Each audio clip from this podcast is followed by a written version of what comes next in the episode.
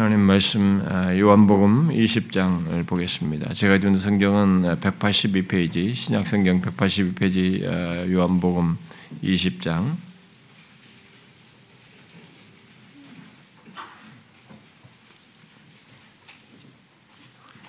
요한복음 20장 1절부터 10절까지만 우리 한 절씩 아, 교독해서 읽어봅시다.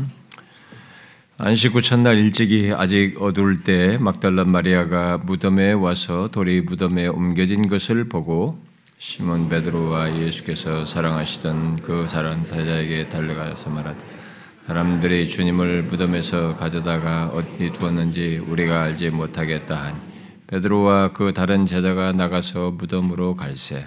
둘이 같이 다름질을 하더니 그 다른 제자가 베드로보다 더 빨리 달려가면서 먼저 무덤에 이르러 구부려 세마포에 놓인 것을 보았으나 들어가지 음, 들어가지는 아니하였더니 시몬 베드로는 따라와서 무덤에 들어가 보니 세마포가 놓였고 또 머리를 쌌던 수건은 세마포와 함께 놓이지 않고 딴 곳에 쌌던 대로 놓여 있더라. 그때야 무덤에 먼저 갔던 그 다른 제자도 들어가 보고 믿더라. 그들은 성경에 그가 죽은 자 가운데서 다시 살아나야 하리라 하신 말씀을 아직 알지 못하더라. 예, 그들 다 자기 일로 해서 아멘. 오늘은 그리스도께서 십자가에 달려 죽으셨다가 3일 만에 부활하신 것을 기억하여 지키는 부활주일입니다.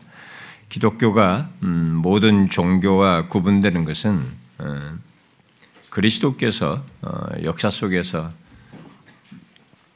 십자가에 달려 죽으시고 3일 어, 만에 부활하셨다는 이 역사적인 사실에 기초하고 있는 것입니다. 기독교는 이게 한마디로 그래서 이게 부활의 종교라고 말할 수 있습니다. 특히 그리스도의 부활은 그리스도께서 십자가에서 이게 진실로 우리의 죄를 대속하셨다라고 하는 것을 이렇게 확증하는 사건이 이어서 그리스도의 십자가와 함께 그리스도의 부활은 예수 믿는 우리들의 믿음의 핵심입니다. 만약에 부활하시지 않았다면 십자가에서 뭐 우리의 죄를 대속하셨다느니 뭐 하느니 이런 모든 예언과 함께 실제로 그렇게 행하신 것이 다 가짜가 됐을 것입니다. 그런데 이 부활하심으로써 그것이 사실임을 대속하셨다고 하는 것을 확증하여 아, 증거하신 것이어서 그리스도의 십자가와 함께 부활은 예수 믿는 우리들의 믿음의 핵심입니다. 그러므로 우리는 그리스도께서 역사 속에 부활하신 것을 정확히 아는 것이 중요합니다. 특별히 역사 속에서 있게 된 역사적인 사건을 아는 것이 중요합니다. 그동안 이 부활절에 설교한 내용들을 이게 성경 공부 교재로 이게 만드는 지체가 아마 이번 새 텀에 그것이 성경 공부 과목으로 들어갈 것 같은데요. 그 만든 지체가 부활에 대한 말씀은 모두 비슷하다. 내용이 그래서 이게 그 내용들을 반복해서 성경 공부하다 보면 좀 어, 사람들이 똑같은 비슷한 내용을 계속 하는 거 아닌가라고 할 것 같다는 우려를 아마 하는 것 같습니다. 그러나 이 사복음서 마태, 마가, 누가, 요한 이 복음서를 기록 기록에는 모두 예수 그리스도의 부활이 공통적으로 굉장히 중요하게 다 다뤄지고 있고 예, 각각이 그리스도의 부활하심을 똑같이 다 다루는데 예, 조금씩 어, 각자가 강조하는 본 내용들을 조금씩 더 구체적으로 말한 것과 좀 덜한 것과 이런 내용들이 있을 뿐입니다. 근데 우리 입장에서 보면 똑같은 내용이 반복돼서 거기에 다 사복음에 어, 마테마가 누가 계속 똑같은 것이 나온다라고 생각할지 모르겠습니다만은 성경은 그 같은 똑같은 내용을 이게 다 기록하여 우리에게 남김으로써 어, 이것이 우리가 아, 기독교 신앙에 있어서 가장 중요한 것으로서 반복하여서 알아야 할 핵심 내용이라는 것을 강조해주고 있습니다. 아, 그래서 그 내용들이 다 성경에 있는 것을 통해서 우리는 역사 속에 실제로 있었던 이 각각이 다 역사적인 사건을 각각 다른 사람들이 그것을 어, 자료를 가지고 보고 어, 증거한 기록인 것을 기억하고 어, 또 그런 일이 있었다는 하나의 지식으로 정도가 아니라 그 역사적인 사건이 어떤 의미를 갖고 앞으로 기독교의 이 모든 것의 발판이 될 때는 기초가 되는 내용인 것을 그리고 그 가치를 알도록 하기 위해서 그런 줄을 알고 그것을 똑같은 내용을 계속해서 결국 반복해서 우리의 신앙과 삶에서 되새기는 것이 어, 굉장히 중요하다고 믿습니다. 우리는 그런 내용들을 이렇게 사도들의 또 서신서에서도 마태 사 복음서 말고도 사도들이 쓴 서신서에서도 풍성하게 이 그리스도의 십자가의 의미와 가치를 보게 됩니다. 그런데 그리스도의 부활이 어, 기독교의 핵심이고 어, 이게 믿음의 핵심으로서 어, 우리들이 얻는 이 구원과 모든 복들이 다 우리가 이 본문으로 읽은 부활의 실제 역사적인 사건에 기반하고 있기 때문에 예수 그리스도의 부활에 대한 얘기를 할 때는 이, 이 역사적인 사건을 대충 지식으로 넘어가면 안 됩니다. 여러분들이 이게 반복되다 보니까 아, 이건 역사적으로 일어난 사건이 하고 이미 다 일어난 사건 하고 딱 패스를 하면 안 됩니다. 이 역사적인 사건을 굉장히 중요하게 생각해야 됩니다. 이것이 모든 종교와 다른 겁니다. 여러분들이 모든 종교들을 연구해 보시면 압니다. 저 종교들이 어떤 생각에서 굉장히 고등한 생각들을 많이 꺼내고 뭔가를 얘기하고 하지만은 역사성이 없거든요. 역사적으로 증명된 사건이 없습니다. 뭐 윤회를 한다는데 윤회를 했던데 이 사람이 그 다음 사람 뭐 태어났는데 윤회에 대한 역사적인 사건이 없잖아요. 그렇다라는 것이니 만들어낸 겁니다. 이 바벨로니아부터 옛날에 저 수메르 사람들이 순환론이 있어요. 해가 뜨고 도, 돌아가니까 이게 순환하는구나. 세상은 뱀도 껍 질을 벗고 돌아가는구나. 모든 게 순환하는구나. 그러니까 이 순환론에서 결국은 윤회 사상이 발전해 나가는데 결국 그렇게 된다고 생각하는 겁니다. 사람들이. 그러니까 그렇지만 그게 역사적인 증거가 없잖아요. 윤회 중간 단계라든가 역사적인 게 없잖아요. 성경은 분명히 말하는 겁니다. 이 예수 그리스도께서 하나님의 아들이 진짜로 예언되고 수천 년 동안 예언된 대로 진짜로 그대로 오셨고 그리고 예언된 대로 십자가에 달려 죽으셨고 그 죽으신 목적 자체가 우리 죄를 대속하기 위해서 죽으셨고 그리고 부활하실 거라고 말한 대로 진짜 부활하셨다. 역사 속에 부활하셨다는 거예요. 이 역사적인 사실을 뿌리를 두고 있기 때문에 이 역사적인 뿌리를 굉장히 중요하게 알아야 됩니다. 음. 그래서 우리가 이제 그리스도의 부활을 말할 때 먼저 중요하게 알고 믿고 볼 붙들어야 할 사실이 이 본문에 기록된 사실이에요. 그리스도께서 실제로 역사 속에 부활하셨다라는 이 사실입니다. 그래서 저는 오늘 다시 이 놀라운 부활의 순간을 기록한 내용을 그래도 다 알고 있음에도 이것을 전하고 싶다는 욕구가 있어서 그 첫 사건만 이게 제가 이게 성경을 다시 읽어보다가 각 복음서를 그러다가 결국 오늘 본문에 다시 예, 결론에 이르게 됐는데 그래서 오늘 본문은 제가 보니까 이전에 설교를 했거든요. 그리고 제가 그때 원고를 꺼내가지고 읽어보았습니다. 아, 읽어보는데 아, 그 내용을 다시 전할 필요를 느꼈습니다. 아, 그래서 그 내용에 어떤 내용들을 그 내용에 담지만 거기에 제가 우리 안에 지체들을 생각할 때 그 그 필요를 느꼈는데 거기에 제가 더 덧붙여 가지고 어, 살피려고 합니다. 자, 여러분 그리스도께서 어, 부활하신 그 역사적인 순간으로 이렇게 한번 들어가 보십시오. 오늘 우리 본문이 말한 그 역사적인 순간을 잘 주목해서 보십시오. 어, 그 역사적인 현장을 그대로 이렇게 어, 들여다 보는 것입니다. 그리고 우리 자신이 그 자리에 있었다면 어땠을지를 한번 그대로 한번 생각을 해 보십시오. 부활을 아주 객관적으로도 생각해 보는 가운데서 우리와 연관성을 생각해 보자는 것입니다. 부활이 있기 전에 사건을 한번 여러분 연결해서 쭉 생각해 보십시오. 부활이 있기 전에 사건과 그때의 분위기를 한번 생각해 보십시오. 어, 예루살렘은 어, 예수 그리스도를 예수 그리스도로 인해서 제법 시끄러웠습니다. 이 예루살렘이 온통 시끄러워가지고 로마 총독이 여기에 관여해야 할 만큼 예루살렘은 예수 그리스도 때문에 굉장히 시끄러웠습니다. 그래서 사람들이 어, 예수 그리스도를 결국 십자가에 못 박으라고 하는 사람들의 선동, 지도자들의 선동에 의해서 많은 무리가 예수 그리스도 십자가에 못 박으라는 선동을 했고 외쳤고, 아, 그리고 어, 빌라도 총독은 로마 총독은 결국 그를 십자가형에 처형하도록 판결을 내렸습니다. 최종 판결을. 그래서 십자가로 끌려갔고 십자가에 못 박혔습니다. 끔찍한 순간입니다. 아, 정말 그 상상할 수 없는 순간이 메시아 그리스도 그분에게 있게 된 것입니다. 양쪽의 두 강도와 함께 가운데 십자가에 달려였습니다. 그리고 달려 있는 그 예수 그리스도 손발에 다 못을 받고 있는 그를 향해서 마지막 순간까지도 사람들은 어, 조롱했습니다. 자, 이제 그런 이 십자가에 못 박히는 이 순간에 그동안 예수님 열심히 따르던 제자들은 다 도망갔습니다. 너무 무서웠죠. 자기들도 그렇게 될 수 있었기 때문에. 그런데 그 자리에 몇몇의 여인들이 끝까지 그 십자가 달리신 그 현장에 아, 있었습니다. 그리고 그러는 중에 그 십자가에 달리는 순간에는 너무 특이한 사건이 벌어졌습니다. 3시간 아, 동안 대낮인데 전체 흑암에 캄캄해지는 그런 어둠의 사건이 벌어지게 되죠. 음, 예, 그런데 그 어둠 속에서 어, 예수님의 절규 소리도 들렸습니다. 엘릴리 라마 사박다니 나의 하나님 나의 하나님 어째 나를 버리시나이까라는 큰 절규의 소리도 들렸습니다. 그리고 얼마 이후에 어둠이 지나고 그는 다 이루었다 하시고 어, 실제로 돌아가셨습니다. 숨을 거뒀어요.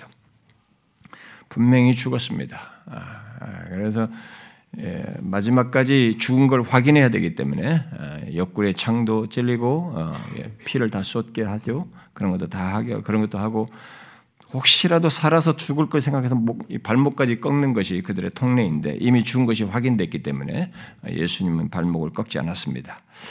그렇게 죽임 당한 그 순간입니다. 그런데 그날이 이제 안식일을 준비해야 되는 안식이 들어가기 전 날이 다음 다음 날이 안식이기 때문에 이제 그 전날 저녁부터 이제 안식일 분위기로 다 들어간단 말이에요. 그러니까 빨리 이 시신을 처리해야 될 것 같은 상황이 되었습니다. 그때에 아리마대 요셉 사내들인 공회원 중에 한 사람인 아리마대 요셉이 어, 예수님에 대해서 상당히 긍정적으로 생각하고 있었던 사람이었죠. 나중에는 니고데모와 함께. 근데 이 아리마대 요셉이 부유한 사람이죠. 아, 근데 그 사람이 자기를 위해서 어떤 어떤 그 부자들에게만 묻힐 수 있는 그런 바위로 된 이런 거기에 무덤을 아, 아직 누구도 누이지 않은 그 무덤을 예비했는데 거기에 아, 빌라도에게 사내된 공의원이니까 가능했겠죠. 빌라도에게 요청을 해서 그 시신을 데려가지고 이제 그 무덤으로 이렇게 안치를 하게 됩니다. 그때 그 십자가상 밑에 있었던 여인들은 멀찍이서 이 어디다 이분을 과연 묻는가 하고 아마 따라갔던 것으로 보여지고 어디에 묻는 것을 다 현장을 목격하고 이들은 이제 어, 안식일을 준비해야 되니까 빨리 서둘러서 가서 무엇인가 이제 예수님께 향유라도 불려 발라야겠다. 아마 그렇게 그냥 그대로 안치될 걸 생각하고 향유를 준비하고 아, 이들은 이제 안식일을 준비하게 되죠. 그래서 결국 예수님은 십자가에 달려 죽고 무덤에 장사 지낸 뒤에 그 뒤로 예루살렘은 이제 한동안 소란스러웠던 분위기가 이게 안정되고 차분해졌습니다. 아, 그 가운데서 예수님을 따르던 사람들은 자기들끼리 이제 막 다 각자 숨은 분위기죠. 자기들의 타겟이 될 수도 있다라는 생각 때문에 아, 숨죽이면서 아, 숨어 있었습니다.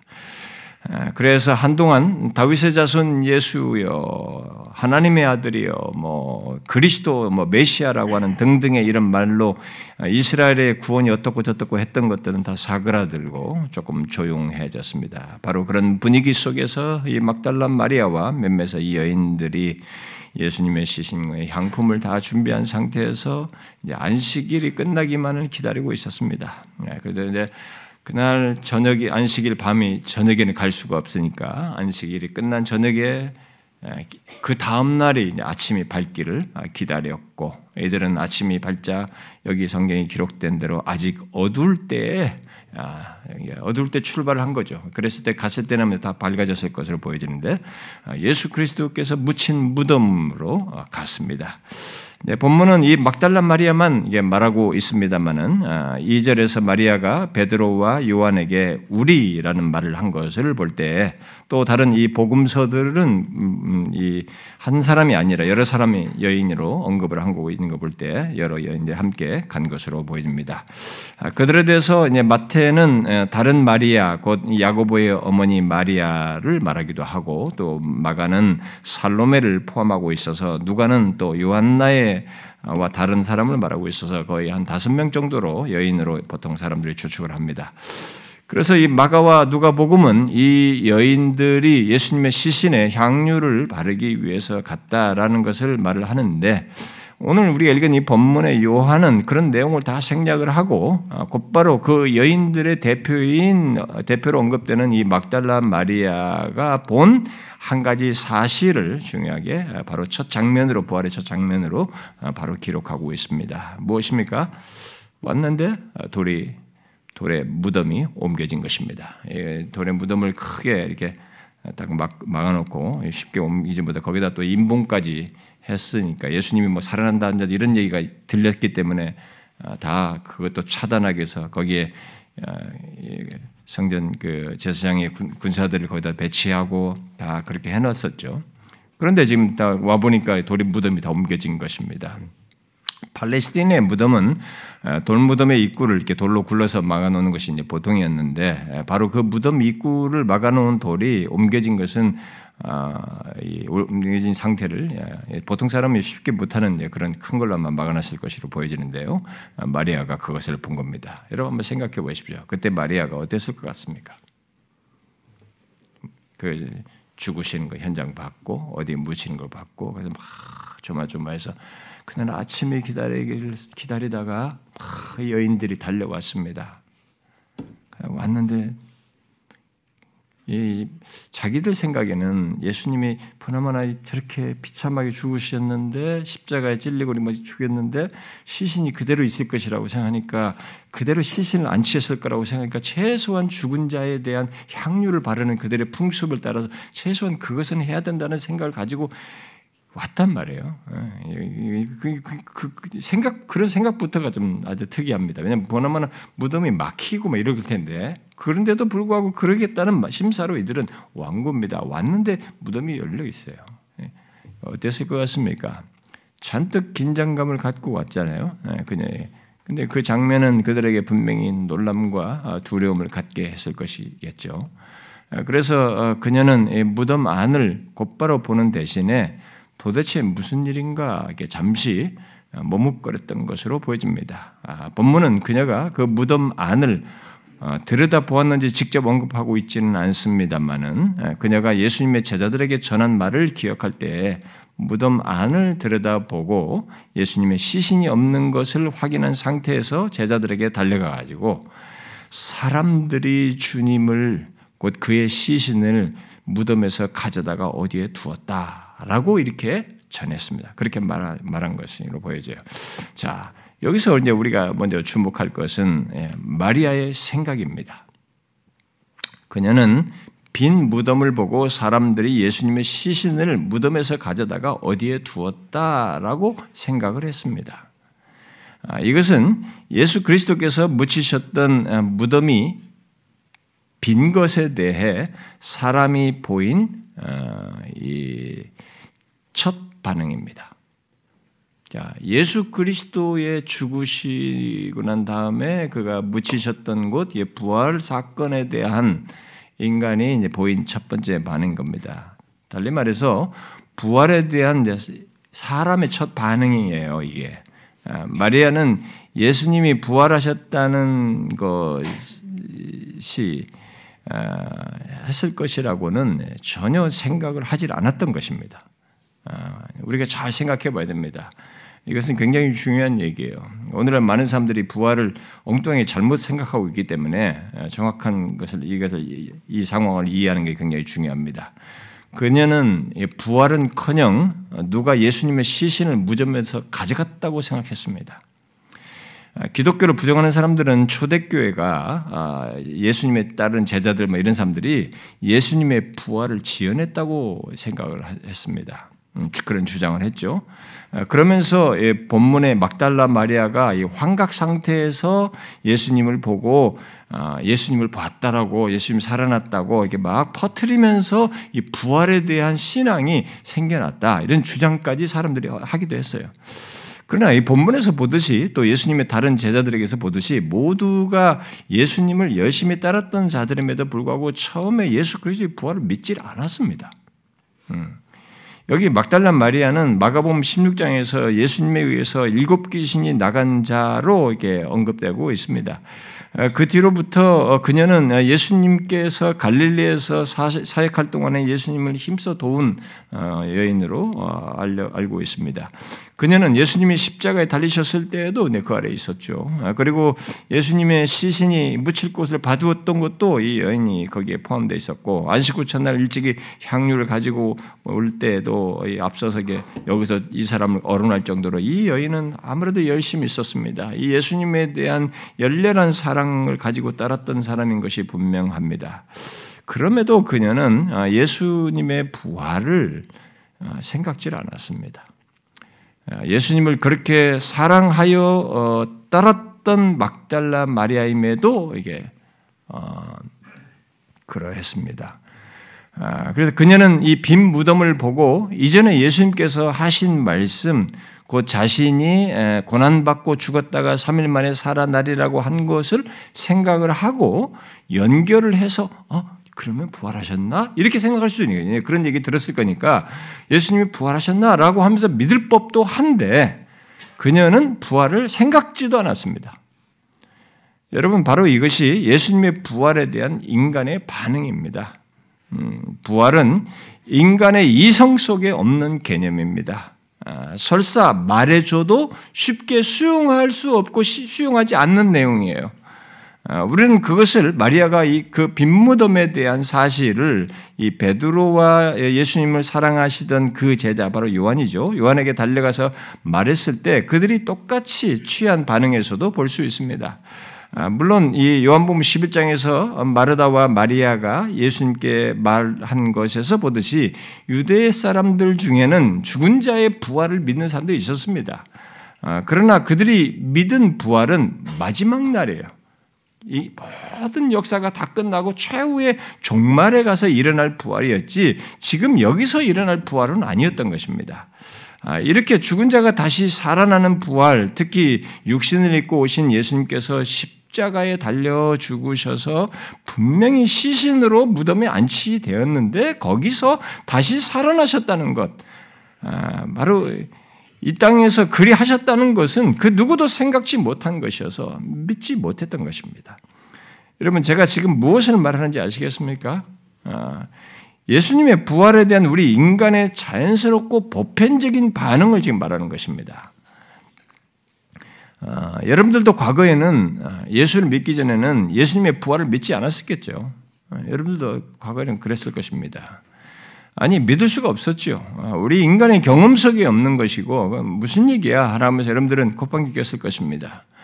그래서 지금도 많은 사람들이 이 보고 이 사실을 어, 듣고 어, 믿게 되는 그런 역사가 있기 전까지는 지금도 수많은 사람들이 믿지 않습니다. 믿지 못하죠.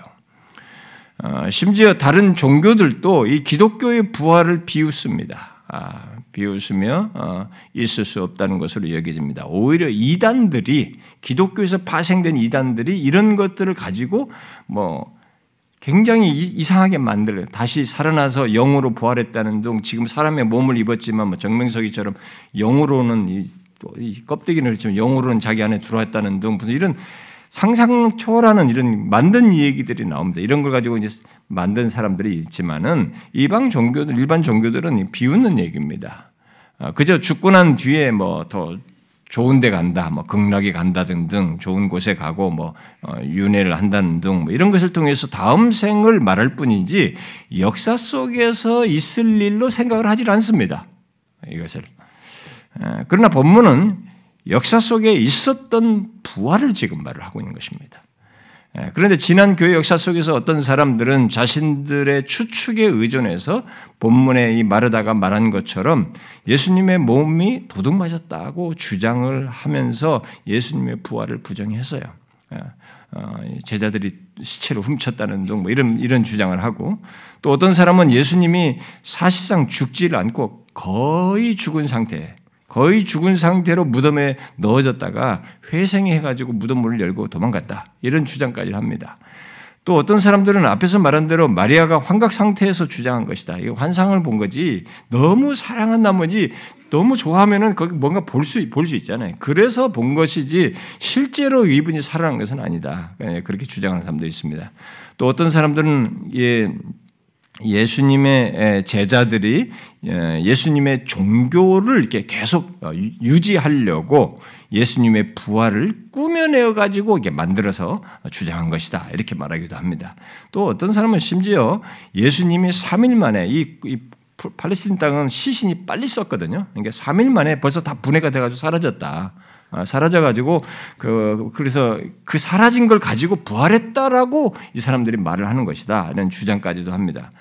아, 황당하죠. 일부러 이런 말을 하기도 어려운 것 같아요. 제가 보면. 그런데 이런 주장들은 모두 그런 주장의 증거나 근거가 명확하게 제시되지 않고 그저 어, 이성적으로 믿을 수 없다는 것을 어, 그렇게 말을 하는 것입니다. 어, 여러분들 중에도 어, 그런지 모르겠어요. 예수님의 부활에 대해서 뭐 믿을 수 없다. 나도 예, 거기에 대해서 어, 아직 믿어지지 않는다. 뭐 이렇게 말하는 사람이 혹 있을지 모르겠습니다. 그러나 여러분들이 이제 본문을 보십시오. 이들은 여기에 예수님 첫 장면에서부터 예수님의 부활을 직면하는 모든 사람들은 다 믿지 못했던 사람입니다. 못 믿어했어요, 다. 누구도 자발적으로 뭐 즉각적으로 믿는 사람 아무도 없었습니다. 본문과 뒤이은 그 내용들에서도 보듯이 예수 그리스도의 부활은 아무도 기대하지 않았습니다. 예수님이 그 전에 죽기 전에 분명히 얘기했거든요. 3일 만에 살아 이런 얘기 했어도 그런 얘기를 직접 들은 제자들조차도 아무도 기대하지 않았습니다. 믿고 싶어 하지 않았던 것이죠. 그러나 예수님의 부활은 역사적입니다. 아, 아, 이 부정할 수 없었던 것입니다. 아, 왜냐하면은 그 역사적인 증거 사실들을 그대로 이제 뒤이어서 증거하죠. 부활하셔서 있게 된 예수님의 이 빈 무덤으로부터 시작해가지고 그 속에 그대로 남겨진 시신을 쌌던 세마포, 어, 세마포가 그대로 있는 것, 그리고 머리에 쌌던 수건, 그것도 그대로 있었고, 그리고 그 무엇보다도 제자들에게 빈 무덤을 알리고 다시 이들의 무덤으로 돌아와서 어, 돌아온 이 막달라 마리에게 어, 뒤에 이제 15절 이하에서 나옵니다만은 부활하신 예수님께서 처음으로 이게 보이십니다. 자기를 막달라 마리에. 그리고 이어서 베드로에게 그리고 그 다음에는 엠마오로 가는 제자들에게 또 밤늦게 다락방에 모인 그 모든 제자, 그 제자들에게 열 제자들에게 그 다음에 또 도마가 다시 끼어 있는 열한 제자에게 이렇게 나타나심으로써 예수님의 부활을 증거하십니다. 한마디로 믿지 않으려고 반응한 않으려는 반응들 속에서 실제 역사 속에서 부활 역사 속에서 이런 일을 부활하여서 행하셨다는 것을 나타내시고 증거하신 것입니다. 그런데 오늘 본문은 아직 부활하신 주님께서 자신을 나타내기 시기 이전에 지금 내용만 기록하고 있잖아요. 오늘 읽은 내용은 근데 그 상태에서 예수님의 부활을 지금 믿는 것과 관련해서 한 가지 언급을 하고 있어서 그걸 지금 제가 덧붙여서 강조하려고 하는 것입니다. 뭡니까? 예수님의 부 지금 아직 그렇게 자기를 나타내지 전이에요. 이 빈 무덤 정도만 나타난 것입니다. 여기서 예수님의 부활을 믿는 것과 관련된 어떤 한 가지를 우리에게 말해주고 있습니다. 그것은 이 부활하신 예수 그리스도를 아직 보지 않은 상태에서 한 사람이 예수님의 부활을 믿었다는 사실, 곧 최초로 예수 그리스도를 믿은 것을 말하고 있다는 것입니다. 그게 누구입니까? 8절에 기록된 대로 마리아의 말을 듣고 무덤을 향해 갔던 두 제자, 베드로가 아닌 그 다른 제자예요. 이 얘기를 듣고 두 제자가 베드로와 요한이 막 굉장히 서로 달려서 간 거예요. 뭐 경주라도 하듯이 둘이 달려온 겁니다. 근데 베드로가 아닌 그 다른 제자예요. 사도 요한입니다. 아, 빈 무덤을 먼저 들어가 본 사람은 베드로였던 것을 보여집니다. 그러나 그는 그 빈 무덤에 예수님의 시신이 쌌던 이 세마포와 머리를 둘러싼 수건이 그대로 있는 것을 보았음에도 예수님을 어, 예수님이 부활하셨을 것이라고는 생각을 하질 않았습니다.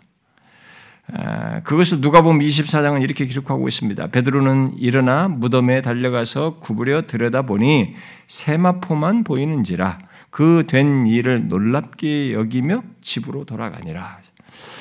아, 놀랍게 여기는 것은 뭔가 좀 긍정적으로 작용을 했을 예, 반응이긴 하지만 그러나 부활을 수용은 못했습니다. 그저 놀랍게 여기기만 하고 어, 집으로 돌아간 것입니다. 자, 빈 무덤만으로는 믿을 수가 없다는 것이죠. 여러분 그 상황으로 생각해 보면 얼마든지 그럴 수 있습니다. 아니 빈 무덤만으로 어떻게 예수를 부활했다고 믿을 수 있겠어요? 그러나 이 다른 제자인 요한은 그 빈 무덤을 보고 믿었다고 지금 말을 하고 있습니다. 아, 요한복음에서 어, 이 믿다라는 말이 목적 없이 쓰였을 때는 항상 이 진정한 믿음을 뜻한다라고 머레이가 말을 하는데 아, 결국 요한은 예수님의 부활을 진실로 믿었다는 것입니다. 아, 그러면 도대체 부활하신 주님을 아직 보지도 않은 상태에서 무엇을 보고 믿었다는 것인가? 라는 질문을 할 수 있겠죠. 일단 그는 7절의 구체적인 설명대로 예수님의 시신을 쌌던 이 세마포와 그의 머리를 쌌던 수건이 함께 놓이지 않고 딴 곳에 시신을 쌌던 그대로 그 위치에 놓여 있는 것을 보고 믿은 것입니다. 믿은 것으로 보여져요. 만일 어떤 사람의 말대로 누가 예수님의 시신을 옮겼다면, 특히 도둑질했다면 이 시신을 쌌던 이 세마포는 이렇게 허틀어져 있었을 겁니다. 뭐 수건도 머리를 두었던 그 자리에 그대로 있지를 않았겠죠. 또 어떤 사람들 말대로 예수님이 무덤에서 회생을 해가지고 세마포를 둔 후, 어, 두른 후에 이렇게 도망을 했다 그러면은 세마포는 있지도 않았을 것이고 뭐 설사 넣고 하더라도 흘렀다 할때도 어수선하게 해놓고 막 갔겠죠. 뭐 일부러 이 처음에 쌌던 그대로 정리해서 놓고 도망갔을 리는 없단 말이에요. 요한은 비록 이 빈 무덤 자체로는 설득력이 없지만은 세마포와 수건이 함께 놓이지 않고 수건이 어, 시신의 머리가 있는 자리에 어, 쌓여 있는 쌓던 그대로 있고 또 어깨 아래로 쌓았던 세마포가 또 그대로 이게 어, 그대로 거기에 있는 것을 보고는 이 빈 무덤을 보고 믿은 거예요. 이것은 아, 유대인들의 장례 풍습은 예, 이게 머리에 이게 수건을 예, 두르는 것과 함께 얼굴과 목, 어깨 이게 윗부분은 제외하고 몸을 이렇게 세마포 옷으로 쌓았던 것으로 보여집니다. 그러다 보니 수건과 세마포가 서로 이렇게 떨어져 있었던 거죠. 머리 있는 것과 이 밑에 있는 것이 이렇게 옷 쌓았던 것이 따로 떨어져 있었던 것이죠. 아, 결국 예수님의 그런 상태에서 이 쌌던 것이 그대로 있고 몸만 빠져나간 셈이 된 것입니다. 아, 이 분묘덤 이후로 부활하신 주님과의 만남이 계속 있어서 이제 부활의 확실한 증거가 이제 뒤이어서 다 주어집니다. 알게 되고 직접 그분을 만져보라고 하면서 이런 것까지 다 있기 때문에 너무 확실하게 주어지지만 여기서 이제 우리가 그 사, 그런 것이 있기 전에 여기서 요한은 예수님이 부활하신 것이 분명하다고 믿었다는 것입니다. 물론 그는 구절 말씀대로 성경, 곧 구약 성경에서 말한 그리스도와 관련된 부활을 아직 전체적으로 연결해서 다 이해하지 못했습니다. 그렇지만은 예수님이 부활하셨다는 사실만큼은 믿었다는 거예요. 그걸 여기서 기록하고 있습니다. 자, 우리가 이 시간에 주목할 사실은 바로 이것입니다. 요한이 빈부덤과 세모, 세마포만으로도 빈부덤 음, 예수님이 안 계시고 거기에 놓여진 이 세마포만으로 예수님을 부활을 믿었다는 사실입니다. 오늘날 많은 사람들이 더 많은 증거가 있어야 하나님을 믿고 예수님의 부활을 믿겠다고 어, 이게 또 어, 나를 사랑하시는지를 뭐가 이렇게 증거를 명확하게 보여야 나는 믿겠다. 뭐 이게 더 그럴 만한 증거를 내게 보여야 내가 아, 내 구원을 믿겠다라는 이런 식의 생각을 주장을 많이 합니다. 사람들이 뭔가 어, 더 많은 증거가 있으면 내가 믿을게 뭐 이런 식이죠. 그러나 요한은 아직 부활하신 주님을 보지 않았음에도 빈 무덤과 세마포만으로도 곧 예수님의 부활에 대한 최소의 증거만으로도 그의 부활을 믿었습니다. 그에 반해서 베드로는 믿을 수, 아직 믿을 수 없다라는 생각을 아, 가졌습니다. 우리는 여기서 이제 질문을 갖게 됩니다. 이 둘 사이의 차이가 뭐냐는 거죠. 똑같이 예수님을 따르던 제자이고 베드로는 굉장히 뭐 소위 수제자다 뭐다 이렇게 할 정도로 그 열심히 있는 제자인데 이 둘 사이의 차이가 무엇인가라는 거예요. 여기 이 상황에서 한 사람은 믿었다라고 말하고 한 사람은 기 여기고 그냥 집으로 가는 거예요. 아직 믿은 믿었다는 태도를 보이질 않은 것입니다. 이 차이가 뭘까요? 둘 사이에. 증거의 많고의 적음의 차이일까요? 더 많은 증거가 있으면 볼까요? 믿을까요? 정말로 증거가 더 많으면 어, 사람이 더 잘 믿을 수 있을까요? 여러분 기독교는 그것을 부정합니다. 그렇지 않다는 것입니다. 여러분도 알다시피 사람들이 믿지 않는 것은 일반적으로 증거가 부족해서가 아니라 그들이 믿으려고 하지 않기 때문이라는 것이. 자신들이 정직하다면 아, 이 사실을 금방 알 수 있어요. 교회 다니는 사람들 중에 믿지 않는 사람들이 있거든요. 아직 뭐 예수님을 진실로 이렇게 믿지 않는 사람이 있습니다. 아, 그들도 정직하게 직면을 해보면 압니다. 자기를 솔직하게 자기 내면을 딱 들여다보면 압니다. 그럼 저 내면은 저 깊은 곳에 믿지 않으려고 하는 마음이 있어요. 이렇게 진실로 믿고 싶어하는 이런 마음이 없는 겁니다. 겉으로는 믿으려고 한다라고 말할 수는 있어요. 그러나 그의 중심에는 믿으려 하지 않는 것이 있는 것입니다. 그런데 하나님은 우리들이 아무 증거도 없이 믿을 것이라고 생각하지는 않습니다.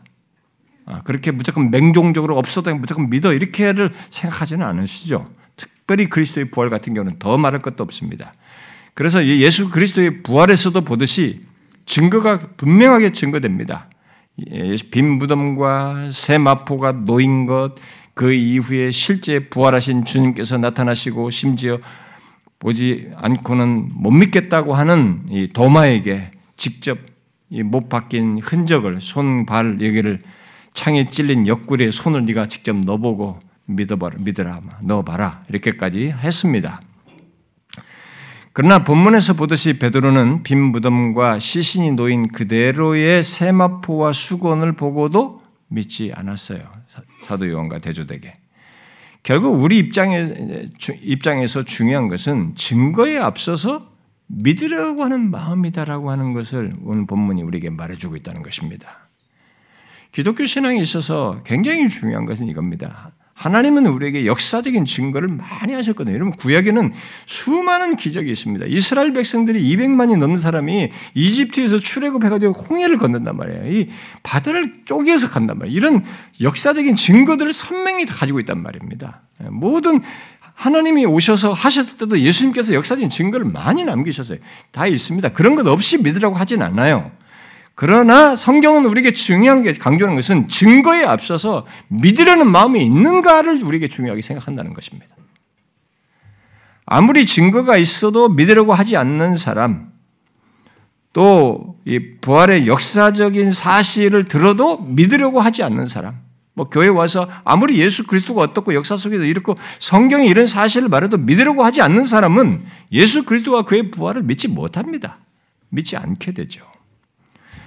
그런 사람들은 하나님의 아들께서 지금 우리 동네에 와가지고 우리 우리 여러분들의 삶의 현장에 와가지고 어, 나타나셔도 그 사람들은 안 믿어요. 좋은 선생 정도는 어, 인정할지 몰라도 자신의 구조는 믿지 않을 겁니다. 또 믿으려고 하지 않는 사람에게는 이 본문과 같은 증거를 보아도 있을 수 없는 얘기라고 말하고 싶은 쪽으로 흘러가지 그래서 다른 식으로 생각하려고 하지 부활을 진짜 했을까? 이걸 알고자 하면서 이렇게 나가질 않아요. 구체적으로. 그러나 반대로 믿으려고 하는 자는 성령의 역사를 경험합니다. 그래서 결국은 믿게 되는 거예요. 그러므로 중요한 것은 믿고자 하는 것입니다. 그것이 빈무덤에서 베드로와 요한의 차이예요. 오늘 본문에서 이 사건에서 이 빈무덤을 보고 이 두 유명한 두 사도의 반응을 그렇게 대조해서 말한 것은 바로 그 사실을 우리에게 강조해 주는 것입니다. 믿고자 하는 것입니다. 믿고자 하지 않는 자는 그 어떤 증거가 주어져도 그 무엇이 있어도 믿지 않지만 요한처럼 믿고자 하는 자는 자신에게 제시되는 최소의 증거, 또 자신에게 전해진 이 최소의 증거, 복음의 진리만으로도, 예, 복음의 메시지만으로도 하나님의 은혜를 힘입어 결국 믿음에 이른다는 것입니다. 여러분은 어떻습니까? 오늘 본문 이후에 기록된 내용들을 곧 부활하신 주님께 대한 더 많은 증거가 있어야 예수님의 부활을 믿고 신앙생활을 더 잘할 수 있을 것 같습니까? 그런 식으로 생각하면서 말하는 사람들에게 부활하신 주님은 뒤에 20장 29절에서 말씀하시죠. 너는 나를 본고로 믿느냐? 보지 못하고 믿는 자들은 복되도다. 도마에게 한 얘기를 하시는 겁니다. 이것이 기독교의 믿음입니다. 여러분 중에 어떤 사람들은 예수님 당시에 십자가에 못 박히고 옆구리에 창에 찔린 자국을 직접 보고 믿은 예수님의 제자들이 더 복되다라고 생각할지 모르겠습니다. 그러나 기독교 신앙은 그와 달리 보지 못하고 믿는 자가 더 복되다라고 말하고 있습니다. 보지 않고 증거된 사실, 곧 역사의 뿌리를 둔 분명한 증거를 듣고 믿는 자가 복되다는 것입니다. 이게 사실이에요.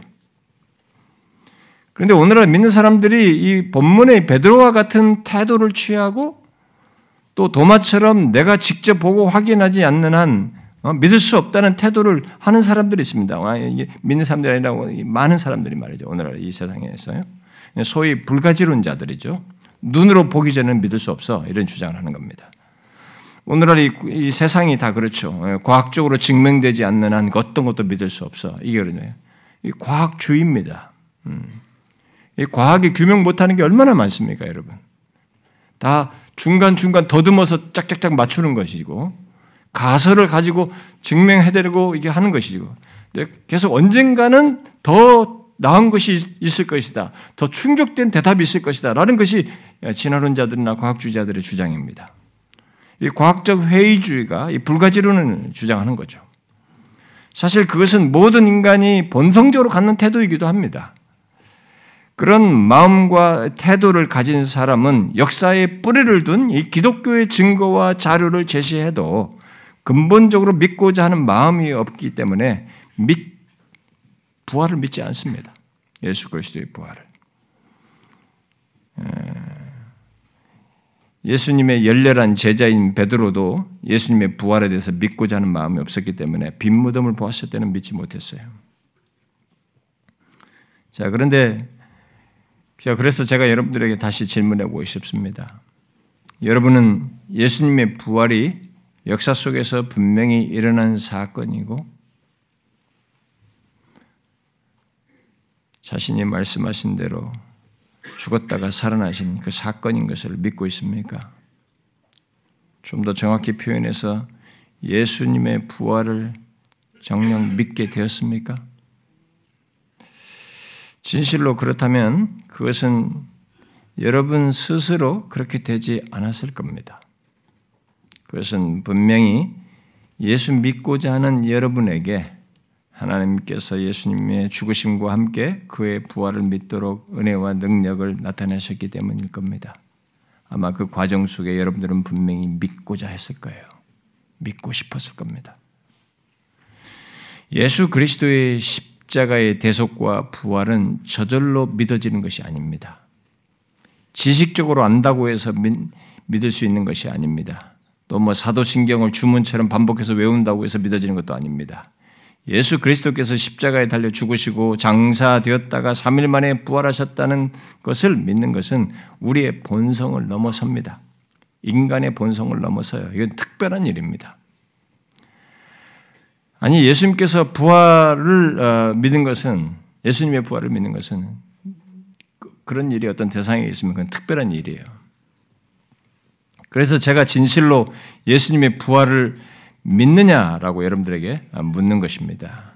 인간은 모두 막연하게나마 사후 세계를 그리면서 소망을 합니다. 그러나 그리스도인이 아닌 사람은 사후 세계에 있을 이 몸의 부활을 역사 속에서 증거한 그리스도의 부활을 믿지 않습니다.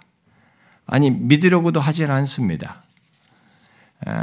그것을 알지 못하고 전혀 머릿속에 아니 이 세상 현실과 경험 세계 속에서 본 적이 없기 때문에 아예 그런 걸 기대를 안 해요.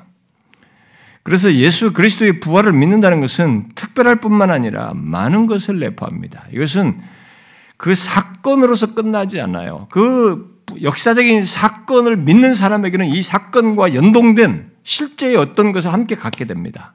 성경이 말한 그대로 그 뒤에서 역사적인 사건 이후에 사도들이 말한 그대로의 어떤 것들을 함께 갖게 됩니다.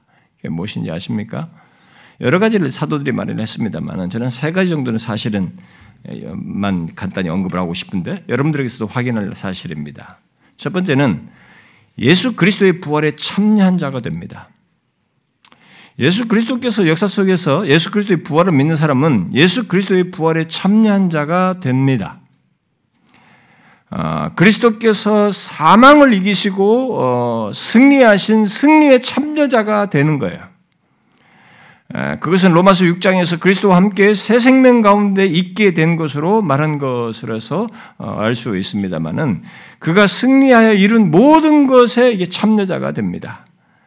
그리고 두 번째는 도마가 뒤에 20장에서 어, 부활하신 주님께 나의 주님이요 나의 하나님이시라고 했듯이 현재적으로 그를 나의 주님으로 나의 로드로 인정하며 삶을 사는 것입니다.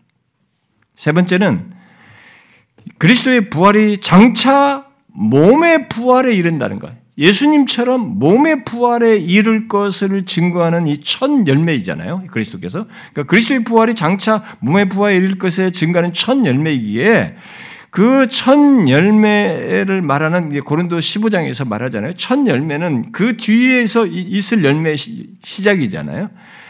바로 우리에게 장차 그 같은 몸의 부활과 함께 영광으로 나아가는 것이 있다는 것을 알게 됩니다. 믿게 돼요.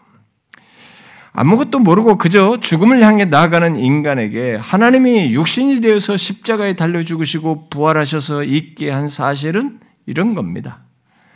그러므로 예수 그리스도의 부활을 믿는 자들은 그리스도와 함께 죽고 산 자로서 장차 있을 몸의 부활을 소망하며 이 땅을 사는 동안 그 부활하신 예수 그리스도를 나의 주로 믿으며 삽니다. 예수 그리스도의 부활의 역사적인 사건은 딱 동떨어진 사건이 아닙니다. 누구에게 짠 보여주고 내가 말한 대로 했지라고 보여주는 사건이 아니에요. 그리고 그것으로 독립된 사건이 아닙니다. 그것은 분명히 사도들이 뒤에서 말한 것처럼 연동되어 있어요. 큰 연관성이 있는 그를 믿는 자들과 연관된 무엇을 가지고 있는 실체입니다. 그것을 증거하는 것입니다. 그러므로 예수 그리스도의 부활을 믿는 자들은 그리스도와 함께 죽고 산 자로서 장차 이 부활을 몸의 부활에 대한 모든 기대와 소망을 자기에게도 실체로 있을 것을 소망하면서 현재를 사는 이런 특징을 갖게 됩니다. 그래서 질문해 보고 싶습니다. 여러분은 예수 그리스도의 이 죽으심과 부활로 인한 이 새 생명을 얻은 자에게 장차 있을 몸의 부활, 곧 그리스도처럼 영원히 부활의 몸을 입고 하나님과 함께 하며 살 것을 바라보면서 그리스도를 자신의 주로 인정하며 사는 모습이 현재적으로도 있습니까? 이 세 가지로 지금 3시제로 말했는데 이것이 여러분들이 현재 속에서 자신에게서 확인됩니까? 역사 속에서 보인 그리스도의 부활은 그를 믿는 우리들에게 우리 또한 죄를 짊어지시고 죽으셨다가 살아나신 그리고 사망을 이긴 이 실체가 똑같이 연관되어 있다라고 하는 것을 증거해 주는 사건입니다. 그래서 예수 믿는 우리는 사망을 이기신 그리스도 안에서 나의 현재와 장래를 보면서 삽니다. 어떻습니까, 여러분은? 예수 그리스도의 부활은 모두 죽어야 하는 이 세상에 사망을 넘어선 생명, 사망을 이긴 생명을 역사 속에서 생생하게 보이며 증거한 독보적인 것입니다. 특별한 것입니다. 유일한 사건이에요. 역사적 사건입니다. 그런데 성경은 좀 더 구체적으로 그것이 그를 믿는 자들에게 그와 그리스도와 같이 이런 모든 것의 실체가 연결돼서 갖게 되는 것이다라고 성경은 강조를 하고 있는 것입니다. 그래서 여러분들은 예수 그리스도를 믿음으로 자신에게 이런 세 가지가 연관되어 있고 실제로 자기에게 믿음으로 있고 자기가 경험적으로도 알고 확신하고 있는지를 한번 체크를 해 보셔야 됩니다. 앞에서 말한 것에서 보듯이 예수 그리스도의 부활은 그 부활을 믿는 자에게 과거, 미래, 현재 3시대가 관련되어 있어요. 3시대의 그 내용이 함께 묶여 있습니다. 곧 그를 믿는 우리들이 그리스도와 함께 죽고 새 생명을 얻게 되었다는 것을 증거하는 것 동시에 과거죠. 과거적으로 그리스도와 함께 죽고 산 것으로 새 생명을 얻게 된 것을 말을 하죠. 또 우리의 미래가 어떠한지, 곧 그리스도처럼 몸의 부활 속에서 영광으로 나아갈 것을, 이처럼 사망을 이긴 생명, 몸의 부활로 있을 것이라고 하는 것을 미래를 함께 연결해서 말을 하고 있습니다. 첫 열매요, 첫 열매니까 뒷 열매에 연결된 우리라는 것을 말해줘요. 그리고 세 번째는 그런 자로서 현재 시제, 현재 우리들이 어떠한지를 말해주는 겁니다. 현재 어떤 자라는 것입니까? 부활하신 예수 그리스도를 나의 주로 인정하며 사는 것입니다. 인정하며 삶을 사는 거예요. 여러분은 예수 그리스도의 부활로 인해서 있게 된 이 세 가지를 갖고 경험하고 있습니까? 자신 안에서 확인하고 있고 확신하고 있습니까? 부활하신 그리스도로 말미암아 새 생명을 얻고 그리스도처럼 장래 몸의 부활과 함께 영광으로 나아갈 것을 알고 소망하며 그 부활하신 예수 그리스도를 자신의 주로 믿고 인정하며 삶을 사느냐라는 겁니다. 그리스도께서 역사 속에서 부활하신 것 속에는 그런 놀라운 일이 내포되어 있습니다. 하나의 역사적인 샘플 사건이 아니에요. 그것을 통해서 그를 믿는 자들에게 이런 놀라운 일이 실제로 있을 것에 대한 증거인 겁니다. 봐라, 이렇게 있을 것이다. 내가 너희들의 죄를 지고 십자가에 죽어야 했고, 죄가 없는 조건에서. 그랬는데 내 죄를 대속한 것의 그 결말이 무엇인지, 참 승리가 무엇인지, 사망을 이기는 것이다. 이 몸의 부활을 경험하는 것이다. 이걸 말한 것입니다. 그래서 그와 함께 로마서 6장에서 말한 것처럼 그와 연합하여 죽고 산 것 속에서 새 생명을 얻게 됩니다. 예수를 믿는 사람. 그래서 우리는 이 땅에서 예수 믿자마자 그리스도와 연합한 자로서 새 생명을 소유해요. 그리고 장래 몸의 부활을 소망합니다. 그런데 이 사이에 현재 시절부터 거기까지 이르기까지 현재 삶이 어떻게 되면 이분이 나의 주이신 것입니다. 그를 나의 주로 인정하며 살게 되는 것입니다. 이게 부활과 관련된 사실이에요. 그리스도께서 부활을 통해서 엮으셔서 우리에게 증거한 사실입니다. 여러분은 어떻습니까? 여러분은 이 놀랍고도 기이한 하나님의 아들이 직접 이때 역사 속에서 죽으시고 부활하셔서 증거한 이 사실, 그분의 의해서 있게 된 사실도 놀랍지만 그것에 의해서 있게 된 이 실체를 결국 예수 믿는 우리하고 연관된 이 사실을 여러분들은 알고 역사적인 사건을 아는 걸 넘어서서 그것이 자기에게 연관된 이 사실을 알고 자신에게서도 보십니까? 그래서 여러분들은 지금도 예수 그리스도를 자신의 주로 믿으십니까? 잘 보십시오. 여러분 예수 그리스도의 죽으심과 부활을 믿고 그와 연관된 사람은 연합해 죽고 산 사람은 그 생명을 가진 사람은 실제로 그렇습니다. 그리스도를 자신의 주로 믿는 것입니다. 그가 나의 주 되심에 로드십이 있는 겁니다. 진짜로. 내가 주인이 아닌 것입니다. 삶이 바뀐 거예요. 새로운 피조물이요 새 생명을 얻었고 장래의 영광을 받는다 보면 몸의 부활과 함께 영광으로 나아가는 그 코스를 똑같이 그리스도 연관돼서 갖게 되는 것입니다. 그래서 삶의 이 여정이 전혀 다른 성격을 갖게 됩니다. 그리스도가 나의 주로서 멀찍이 따라가는 게 아닙니다. 대충 예수 믿는 게 아니에요. 종교 생활하는 게 아닙니다. 아, 진실로 그가 나의 영원한 주이시구나. 나의 주대심을 믿고 사는 것입니다. 이게 부활에 대한 실제적 증거예요. 그 부활에 연관된 사람, 그리스도의 부활에 연관된 그 대상들을 이게 감출 수 없이 갖게 되는 것입니다. 어떻습니까? 여러분도 이것이 확인되십니까? 확인하셔야 됩니다. 너무너무 복된 사실입니다. 당사자가 그런 사람일 때 얼마나 큰 특권과 복과 놀라운 삼시제를 소유하고 있는지를 확인하셔야 돼요. 예수 그리스도를 믿고 그의 부활에 동참한 자는 바로 그런 삼시제를 가진 자입니다. 저는 여러분 모두가 여러분 중에는 이제 교회라는 데를 처음 오신 분도 있고 놓은 지 얼마 안 되신 분도 있습니다만 여러분 모두가 이 사실을 알고 믿고 소유자가 되기를 바랍니다. 꼭 그런 은혜가 우리 모두에게 있기를 구합니다. 기도합시다.